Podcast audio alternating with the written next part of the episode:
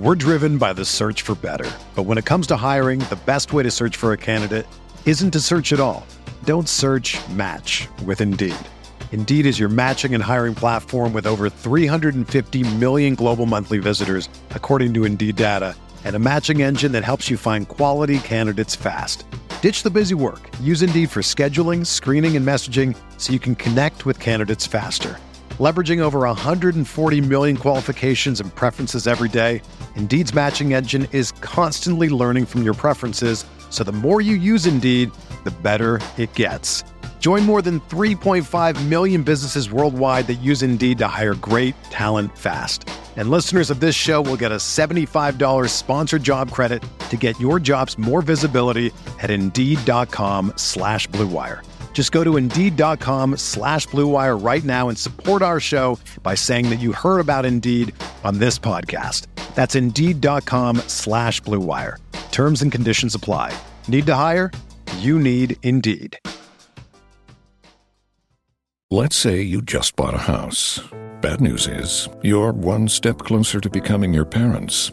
You'll proudly mow the lawn, ask if anybody noticed you mowed the lawn, tell people to stay off the lawn, compare it to your neighbor's lawn, and complain about having to mow the lawn again. Good news is, it's easy to bundle home and auto through Progressive and save on your car insurance, which, of course, will go right into the lawn. Progressive Casualty Insurance Company affiliates and other insurers. Discount not available in all states or situations. This is the Gator Nation Football Podcast with your hosts Alan Williams and James DiVirgilio. This place is an insane asylum in the swamp. Oh my! Now we know we're just a bunch of average stiffs. So after technical difficulties last week, where we lost the Keiwan Ratliff interview, we've brought him back on this week. So Keiwan, thanks for being gracious with your time. I promise to watch the recording the entire time to make sure it doesn't go off this time. But uh, welcome back to the program. I know we've been texting back and forth for a week, so it's it's it's good to have you back here. I can't wait to get your thoughts. I appreciate you for having me back on.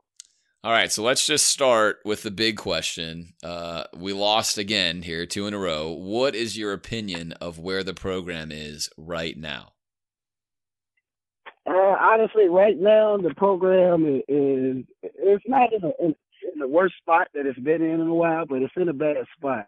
It it kind of reminds me of of my senior year when we were sitting at the in, uh, in midpoint of the season. We were three and three and everybody counted us out. Everybody was looking at us like, you know, we're we're the worst UF team in the history of, of football. So I believe that they're they're in a similar position as we were back in 03.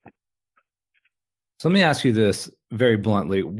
Which direction is this program headed in? Is the arrow pointing up or down? Essentially, I'm asking you, should McElwain be the coach after this season? I believe McElwain should still be the coach after the season. Honestly, I don't fault him entirely for what's going on with us because, as we all know, he's not the one calling the X's and O's on offense and making the play calls. I feel like he's a he's a great motivator. He's a great recruiter. He, he knows his X's and O's. He knows what he's doing. But I believe that for us to be as successful as we can be, I think it may be time for him to take over the helm and start calling some of those offensive. I mean, obviously, we have a problem right now with the offense. Three straight years of being below 100. Just watching it on tape gives you plenty of indication that it's it's not good. What needs to be done to fix it? If you're a Keiwan in charge of of the offense and you can do what you want, are you firing people? Are you changing offensive staff? Are you changing style and strategy? What are you doing? What would be your steps to correct it? I mean, honestly, I believe that the the most obvious thing to do is to change the style our the style of offense that we run is is pretty much similar to the LSU's and the Alabamas and the the power the powerful teams, the, the teams that line up in more of your your old school Big Ten football, where Nebraska football, where you line up and you're just gonna line up, put a hat on the hat, and overpower you. I don't believe that that's our style of, of play, and I don't believe that's the style of players that we have in the state. If you look around the state of Florida, you'll find the, the, the most speed out of any state in the country, I believe. So I believe for us to be truly successful, And if you look at the history of our program, we've been successful when the offensive coordinator comes out and uses that speed to his advantage. Which offensive style do you prefer? Uh, would you want us to see us running a more spread offense? Oh, I would love to see us running that that spread slash air raid style of offense. If you look at the wide receivers and and the running backs and the tight ends we have on our team, all those guys are explosive playmakers in the open field. They're not your prototypical possession X wide receivers that you put outside and they can run that that dig or that curl and post up and catch that ball and, and play like a big wide receiver. We have more guys that that rely on speed and rely on their quickness. So whenever you have a team full of guys that are that are speedy guys and quick guys, you know that that spread style would would fit more to us. And I feel like the way we're recruiting, the players that we have committed in the future, and the players that we have on on on the team right now would greatly benefit from being one-on-one in open space with a lot of these DBs and a lot of these linebackers and, and take advantage of our, our mismatches. And I feel like if we we got the ball quick into their hands a lot more, it would open up the run and it would also make our offensive line job a lot easier. Is there a coach you like right now whose style is exemplifying what you're talking about? I mean, I'm I'm biased because I'm, I live right here in Orlando, so I've watched what Coach Frost has done with that program at UCF, and I'm watching that offense put up. I just watched them on Saturday put up 49 points in the first half, and, and then they put the brakes on it in the second half and just cruise to an easy victory. They come out, they play fast, they get the ball in their playmakers' hands. They have a running back who I've worked with that's no more than 170 pounds. And this kid, every week, he gets an open space, open field, and takes one to the house 50, 60 yards.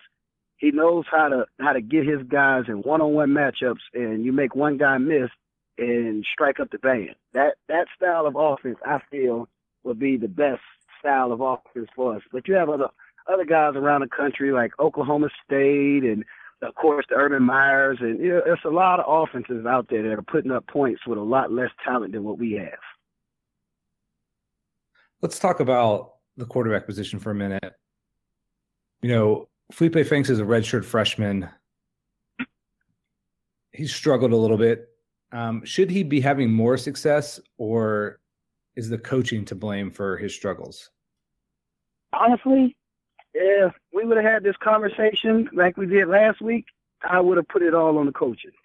But this week, I, I actually watched Coach Nussmeier open up a little bit more. I actually watched him give Feleipe a chance to throw the ball on first down a lot more. I watched him call an aggressive game plan a lot more this game than he has in the past.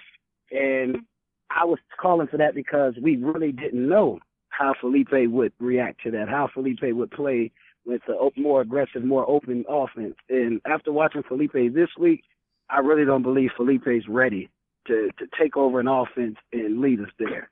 He's he's not seeing the field. He's not scanning the field. He's locking on to his, his initial receiver. He, he never comes back to his left hand side. There's guys running wide open where, you know, those are things that a quarterback that's starting at the University of Florida and the SEC, those are the basic fundamentals that you expect those kids to already have. So as a coach, when you're coaching a guy, and you have to start back over from the basics on little things like that, that sometimes can hinder your play calling. And now I see why Nussmeier has scaled it back some and tried to give them just basic vanilla one or two read plays. And, and I mean, playing against defenses like LSU and Georgia and even Texas A&M, you can't expect to be successful when you have to hold your quarterback's hands the way that Nussmeier has had to hold Feleipe's. Now, Keiwan, the question that comes when I'm hearing you talk about that is Franks is a guy that McElwain selected. Frank said before this, I mean, uh, McElwain said before the season that this is the best quarterback room he's had at the University of Florida. He's guys, he's got guys like Kyle Trask, he's got Malik Zaire. Of course, he lost Luke Del Rio. He's got Jake Allen. They've had a year and a half with Franks. How long does it take? And I know with your seven on seven team, certainly you're evaluating quarterbacks all the time. How long does it take for a coach to know what he's got with his quarterback? Honestly, I believe a full year. But if you give a guy a full year in your system and you watch him develop and you watch him grow after that year, you can pretty much judge what you have. Now, that's not to say he can't get better or he can't get worse, but you can pretty much have a baseline to go off of of, of the talent level that you have. And with Feleipe being there as a redshirt for a whole year, and now going through basically a half a season playing, I'm pretty sure the, the coaches on on that staff know what they have in Feleipe. And if Feleipe is the best guy for the job, they know it. If there's another guy that may be able to do it, they'll know that as well. But I think if you give a quarterback a solid year in the same system and he comes back in year two and it's the same system, then you can really use that as a true evaluation of what you have. Now, zooming out a little bit, we've had our fair share of quarterback problems here at the University of Florida, but we've also had several guys transfer and have tremendous success. Recently, Will Grier. Before that, guys like Jacoby Brissett. Even a guy like Jeff Driskel is on a practice roster in the NFL. What is going wrong with quarterbacks here at the University of Florida? Why aren't we developing them? Why aren't we getting what we need out of them? Uh, what seems to be the problem in your estimation with why we just can't get a signal caller here? I believe that we're not catering to the skill set of our quarterback. If you have a quarterback who's a running style quarterback, you can't just say, okay, well, we're going to run this style of offense. If your quarterback does something really well, I feel like you should cater and adjust to what he to his skill set of what he does well.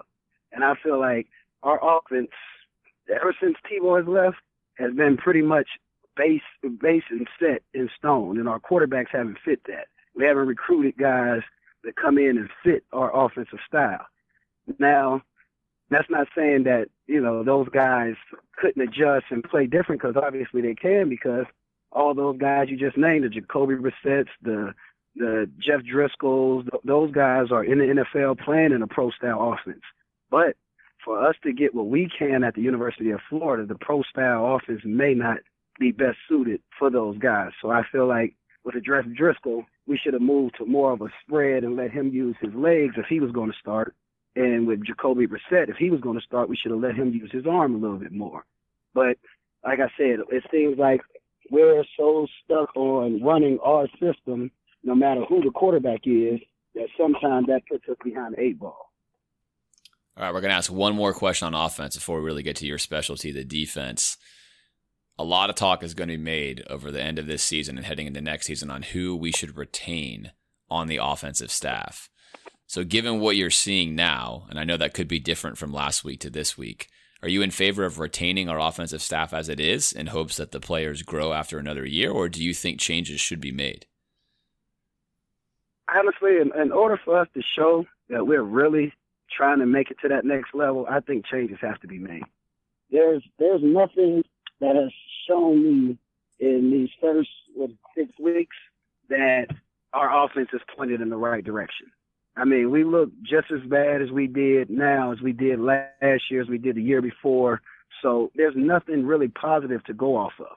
If we were coming out losing these games and we were putting up 500 yards on offense, then now it's one of those ones where you can say, okay, well, we don't need to change the offense. We just need to win. But right now, we scored 21 points on offense every week this year, and we're undefeated right now. So we can't come out and get three touchdowns from our offense. Something has to change. That's and that's obvious. We said coming in that tight end was going to be a strong, strong suit for us. I haven't seen the tight ends until this week involved in anything other than blocking. And we have small athletic receiving tight ends, but we're keeping them in to block. Whereas we should, you know, if we're going to block and we're if we're just going to run the ball, I mean, maybe we should spread it out and and get less guys in the box because those guys aren't blocking tight ends. So it's one of those ones where spe- special teams and, and tight end coach, I believe, is the same.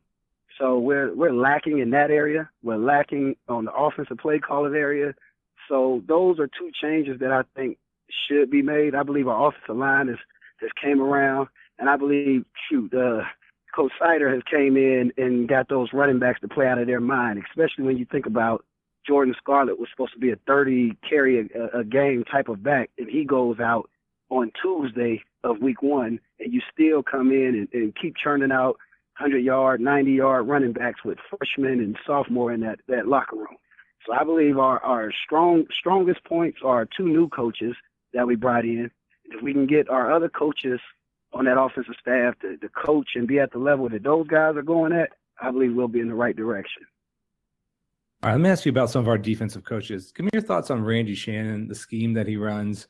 Is this defense where you thought it would be right now? Honestly, the defense is playing a lot better than I assumed it would be, especially with Marcell Harris going down and then the linebackers being banged up and with a lot of the suspensions and things that's going on at that position. I knew that our defensive line would would would you know be our our strongest position on the defense probably, but as a whole, I believe our defense is playing a lot better than what anybody would have. If you would have told guys at the beginning of the year that Chauncey was going to have an up and down year, and Duke was going to be hurt, Nick uh, Washington was going to be hurt, and we were going to have a bunch of freshmen and first year players out there, nobody would have expected those guys to bounce back and come out there and play, especially as much man to man as we play. As much man to man and, and hold teams to under 300 yards the way this defense is. Do you like the scheme? A lot has been made of Randy Shannon being too vanilla, too basic, too simple, not complicated enough. How do you feel about his strategy on defense? I mean, honestly, I love it because it allows these young boys to get on the field and just play. They can just react. They don't have to go out. They don't have to think. As a as a freshman, as a sophomore, first year starter on defense, the last thing you want to be is unsure of yourself. And what Coach Shannon is doing is he's allowing those guys to be assured of themselves, even though sometimes the call may not be the call that he would have made. Let, let's say he had five you know, senior DBs playing out there in the nickel, and you have a, a, a a senior laden defense. He has a bunch of freshmen out there, so he's simplifying it for them so that they can just go out, react, play fast, and do what they do. Because now those guys aren't, those guys don't have to be as vocal with each other. They don't have to be the leaders and in, in the combo coverages to where with motions and shifts and different different formations the defense changes. We're very vanilla, we're very basic, but you have to be these young guys. And and you'll see with all those guys in year two and year three of their college careers, you'll see how complex and, and how how crazy and exotic some of those blitzes can be once those guys are smarter football players. Yeah, we saw a little bit of that this past weekend. In fact, I think A and M had about four passing plays that were really successful, and on every single one, it was a miscommunication as to whether we were in a combo man zone or just a straight man. Uh, and I know you mentioned when we talked last week that you played on a defense that had some inexperience and just how different it is with regards to communication and what you're capable of running uh, in that situation. Tell us a little bit about that because I know that gets lost a lot in the wash. Your experience playing on a veteran defense versus your experience playing on an inexperienced defense. Well, early on in my career, I was blessed to play with you know a lot of experienced guys like the Lito Sheppard and Marquand Manuel and Todd Johnson, and a lot of guys who played a lot of football in the back end. And then later in my career, I had the chance to play with a lot of freshmen, the Earl Everett, the Channing Crowders, the Marcus Thomas, the Ray McDonald's, a lot of Jarvis Herring, a lot of those guys that were young. And when we first came in, the defense was so complex and it was it was crazy because you would have built in three and four calls sometimes into to the defense depending on what they did. And the only way you got on the field is if you knew all three or four of those calls. So later on in my career, when Coach Strong came in and we had a bunch of freshmen, we basically played the same front and we had maybe one or two blitzes the whole game going into games. But we were still successful on defense because we had four senior DBs in the back end who could make sure to, to get guys lined up. Like I can remember games where Gus Scott would come out and he would have to get Channing Crowder lined up every play before he could even line up. I guess his job was just to make sure that Channing knew what he was doing because Channing was our best player at that position, although he didn't get a chance to go to camp and do all the other things to where he would learn the defense the way you wanted him to, but he had to be on the field. So when you have leaders in the back end, sometimes you can run some of those exotic things, and that guy may not know it as long as you have guys that can get them lined up and put them in spots. So it's always good to have those guys that are veteran leaders that have played a lot of football. But when you don't have those guys, you have to find a way just to just to get it done and get off the field. And so essentially, you're sort of describing the Gators losing Marcell Harris this year. It's been talked about as maybe the key loss of the season, even bigger than a Scarlett or a Callaway. And it sounds like that's what you're saying right now. If you had a Marcell Harris, he can call out what the offense is about to run. He can call out some route combos. He can line guys up, make sure they're ready for the play. And of course, we don't have that. So we're sort of missing a, a leader to get the guys lined up right now. Exactly. with Marcell, he was a a, highly recruited guy, a five star kid coming out of high school, could have went wherever he wanted. You know, came in with some injuries early on, but he was getting to that point. If you watched him last year, you saw how important he was for us, especially on plays like the fourth down play against LSU and you know the, the, the Florida State game, the plays he made in that game, and he was a guy that could have came out last year and would have got drafted pretty high. But his in his mind, he wanted to be a first, second round guy, so he came back. And that injury put us behind the eight ball because he was going to be the heart and soul of that defense. He was going to be our key guy. He was going to make all those checks. He was going to make sure guys got lined up. He was going to be the guy in the back end on plays like the Michigan game where they threw the deep bomb for a touchdown. Marcell would have been back there to make sure T raced that. He would have been the guy there, the, the the guy covering on, you know, some of those plays where you see some of the safeties in, in bad spots. He would have been the guy that would allow Chauncey to move around and play some nickel, play some corner, play some other positions where Chauncey could have played and been more comfortable. Whereas now he's playing at a safety spot and he has to think a lot more. He has to be a lot smarter. And that's, I think that kind of hindered his play early on in the year as well. So if you have a Marcell out there, now those young guys on the outside I, I think their gameplay would have been taken to the next level just because now you have the brains of the operation on the field to run it. It's kind of like losing Green Bay just lost Aaron Rodgers. Now Jordan Nelson's stats are going to suffer. Um, the Marcus Adams stats are go- everybody's stats are going to suffer because the brains of the operation isn't there, so things aren't going to work the same. And that's how our defense is without Marcell. It, it just doesn't click the same without him on the field. One of the bright spots this year has been the play of our freshman corners, Henderson and Wilson. What has allowed them to excel so quickly? Well, I think with Marco, it's, it's Chad. It's his dad. I mean, the proof is in the pudding. And not only his two sons, you look at the guys out of South Florida that he trains, rarely do you see a guy that has trained with Chad come out and he's not college ready. Chad gets his guys prepared to, to come in and contribute on a big level right away. And it also helped Marco watching his brother the past few years in high school, coming down to the games every week, being so comfortable in the swamp, being comfortable with guys like Duke and Marcell, looking at those guys like they were already family before he got there because he'd been around them so much. Now, that's not, you can do all of that, and if you don't have the skill, it doesn't mean anything. So, obviously, he had the skill set that was going to be able to help him be successful. Then with Chris, I'm I'm I'm more surprised with him because he's new to the position.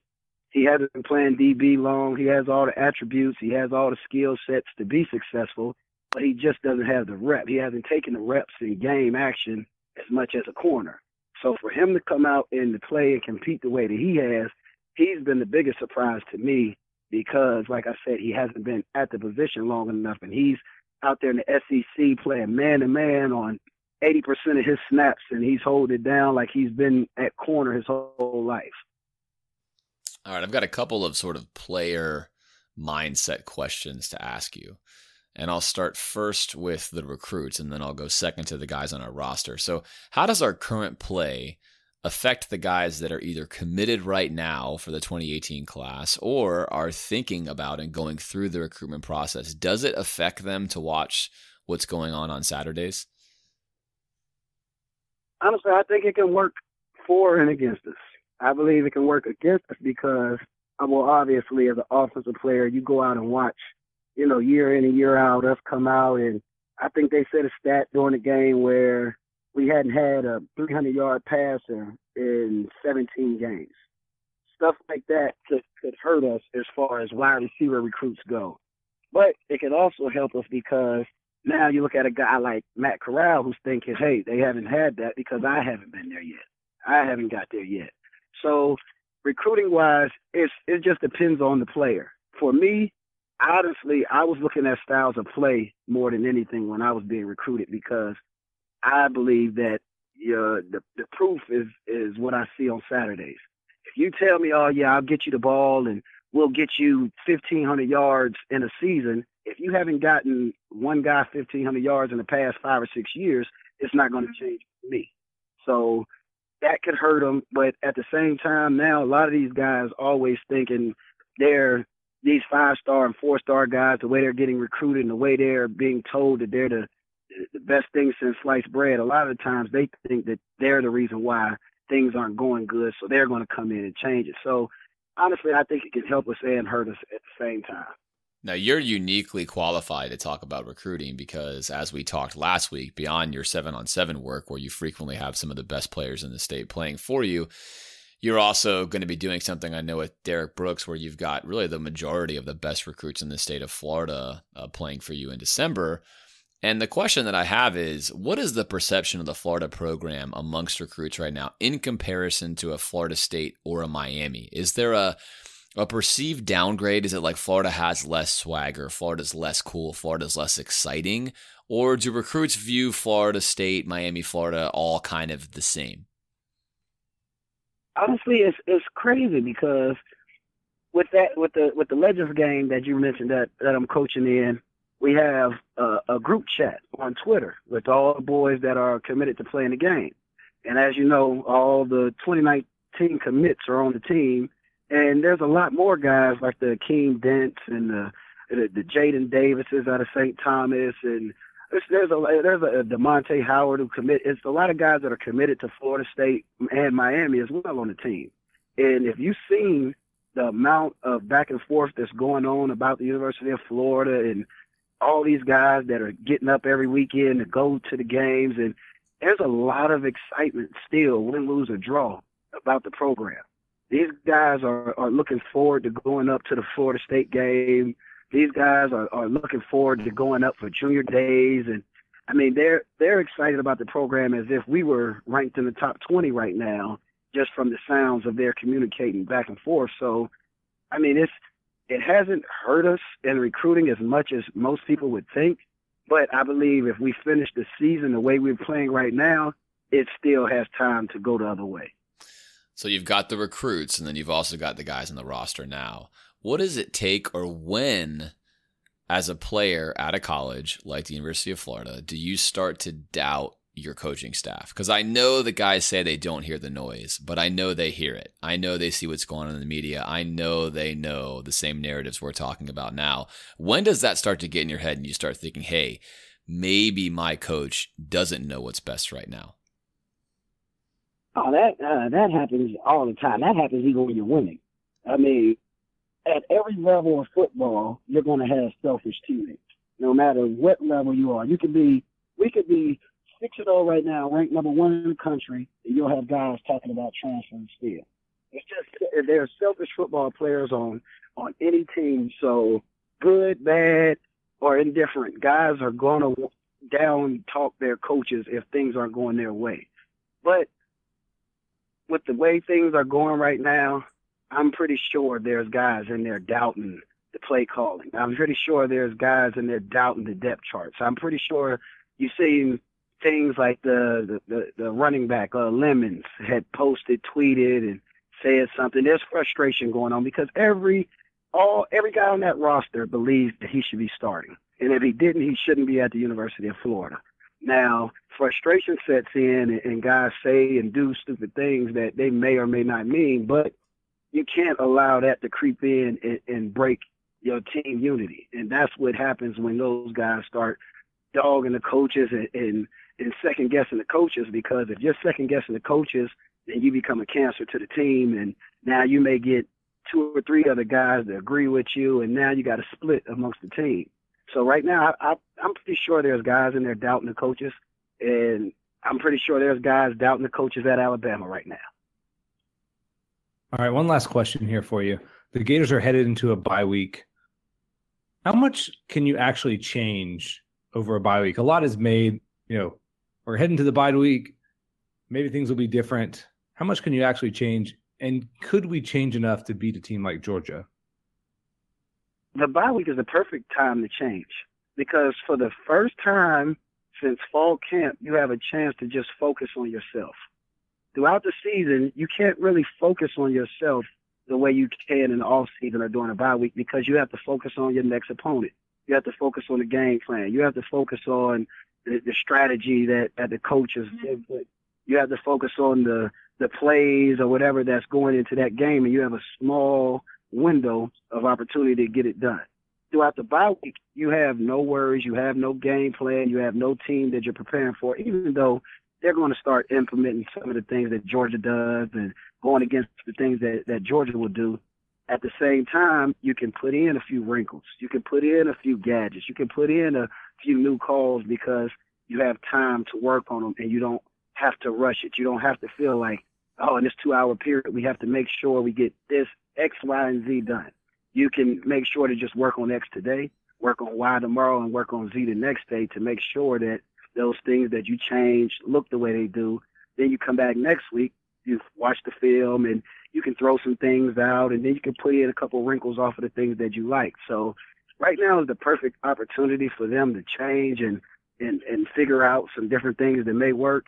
And honestly, this is the type of game that if you look back, this is the type of game that we've typically won.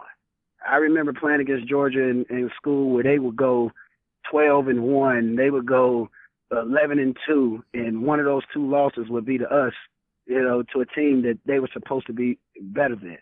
So if if if McElwain wants to try to get this thing back rolling and and get everybody back on his side and get positive vibes going back in that locker room, this would be the biggest, best win that he could have. He is Keiwan Ratliff. He's certainly my favorite guest. He's a UF Hall of Famer, former corner, NFL corner. Keiwan, I think it's safe to say for me that if you wanted to put your hat in the ring for any coaching position at UF, I would uh, strongly be in favor of that down the road. But I always appreciate your candor and your intelligence, and we look forward to visiting with you again sometime in the future. Oh, anytime. I was like I say all the time. I appreciate you for having me on.